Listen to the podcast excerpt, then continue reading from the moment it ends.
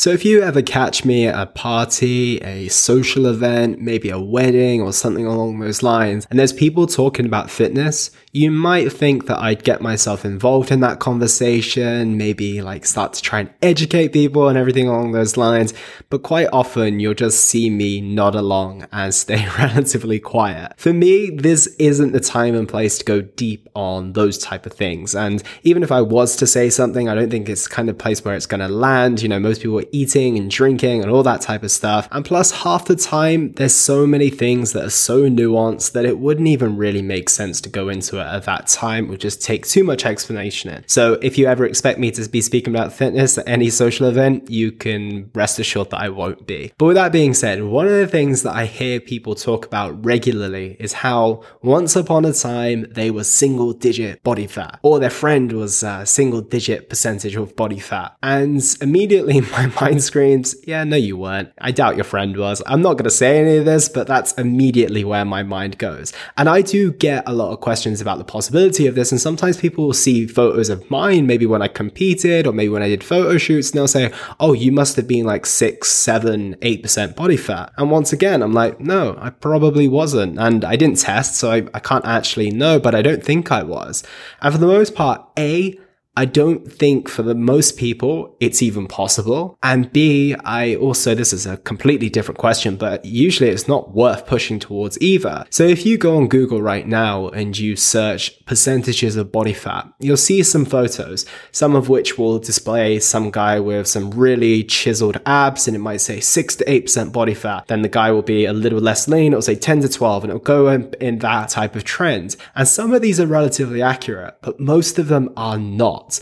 And the first thing I want to just clarify here is if someone has not had a DEXA scan or something similar, then don't listen to them or just take what they're saying with a pinch of salt because without actually testing these things properly. And no, your bathroom scales will not have tested this properly. I would also say debatably that skin fold calipers aren't a good measurement here. I'd go for a DEXA. I'd go for one of those hydrostatic testing uh, procedures, which are expensive and quite hard to get hold of. So unless they are that, then I wouldn't really take it that seriously as well. So what you might be thinking is, Elliot, why are you so skeptical? And part of the reason is that, like I said to you before, even when I competed and even when I was in photo shoot condition, I would say that I was probably somewhere around that 10% mark, maybe 11% even. I don't believe I was in single digits. So for me to think that someone who's just doing things recreationally, and especially if I can see the person and it looks highly unlikely, then I am filled with doubt. And what we've got to recognize is when you are getting your body fat tested,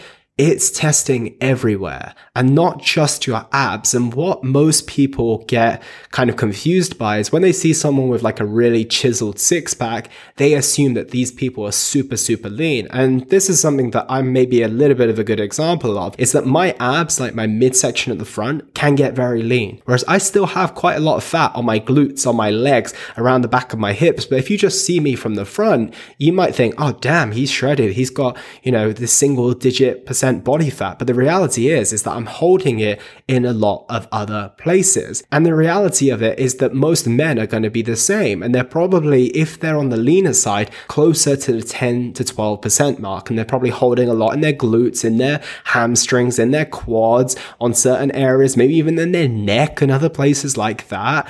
And again, if we are talking about women here as well, I'd say on average, I think the stat is that most women are typically on average about 6 to 11% higher than men. If the men are around like that 10 to 12% mark, then the women are definitely not even going to be anywhere near. And this is mainly due to the fact that females obviously have to carry children and it makes a lot more sense to have fat on their frames. So if they are lean, they're probably somewhere around the 13 to 18%. That's the females. And if they're males who are lean, they're probably around that 10 to 12% mark, both of which are damn lean, like really, really lean, but most aren't going to be single digit. And genetics will be a big determining factor here. Uh, but for most of us, you know, we wouldn't even want to be there for a long time, that's for sure. If you got actually that shredded to the point in which you were single digit, it would probably be quite unhealthy. Unless you're genetically super, super lean, you don't predisposed to hold a lot of body fat and your body can actually function quite well there because it's it's kind of its normal set point, that's totally fine. But for the most part, most of us will need more body fat, especially if you're female as well.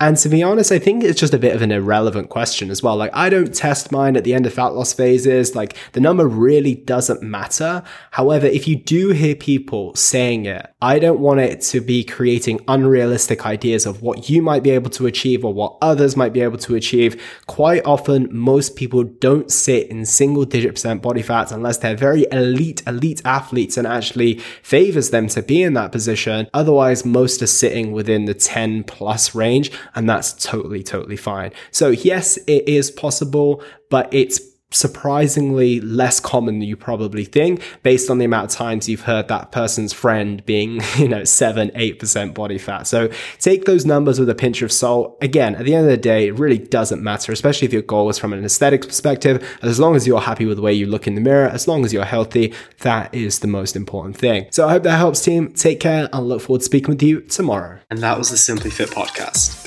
I hope you gained a huge amount of value from today's episode. I feel inspired to improve your health and well-being.